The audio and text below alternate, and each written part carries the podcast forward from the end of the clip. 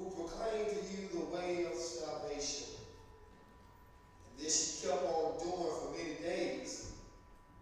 Paul, having become greatly annoyed, turned and said to the Spirit, I command you in the name of Jesus Christ, come out of her. It came out that very hour. But when her owners saw that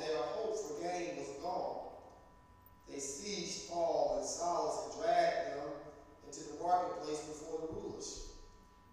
When they had brought them to the magistrates, they said, These men are Jews, and they are disturbing our city. They advocate customs that are not lawful for us as Romans to accept or practice. The crowd joined in, attacking them, and the magistrates tore the garments off them and gave orders to beat them with rods.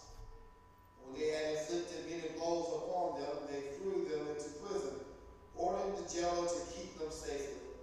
Having received this order, he put them into the inner prison and fastened their feet in the stocks. You may be seated in the presence of the Lord. Uh,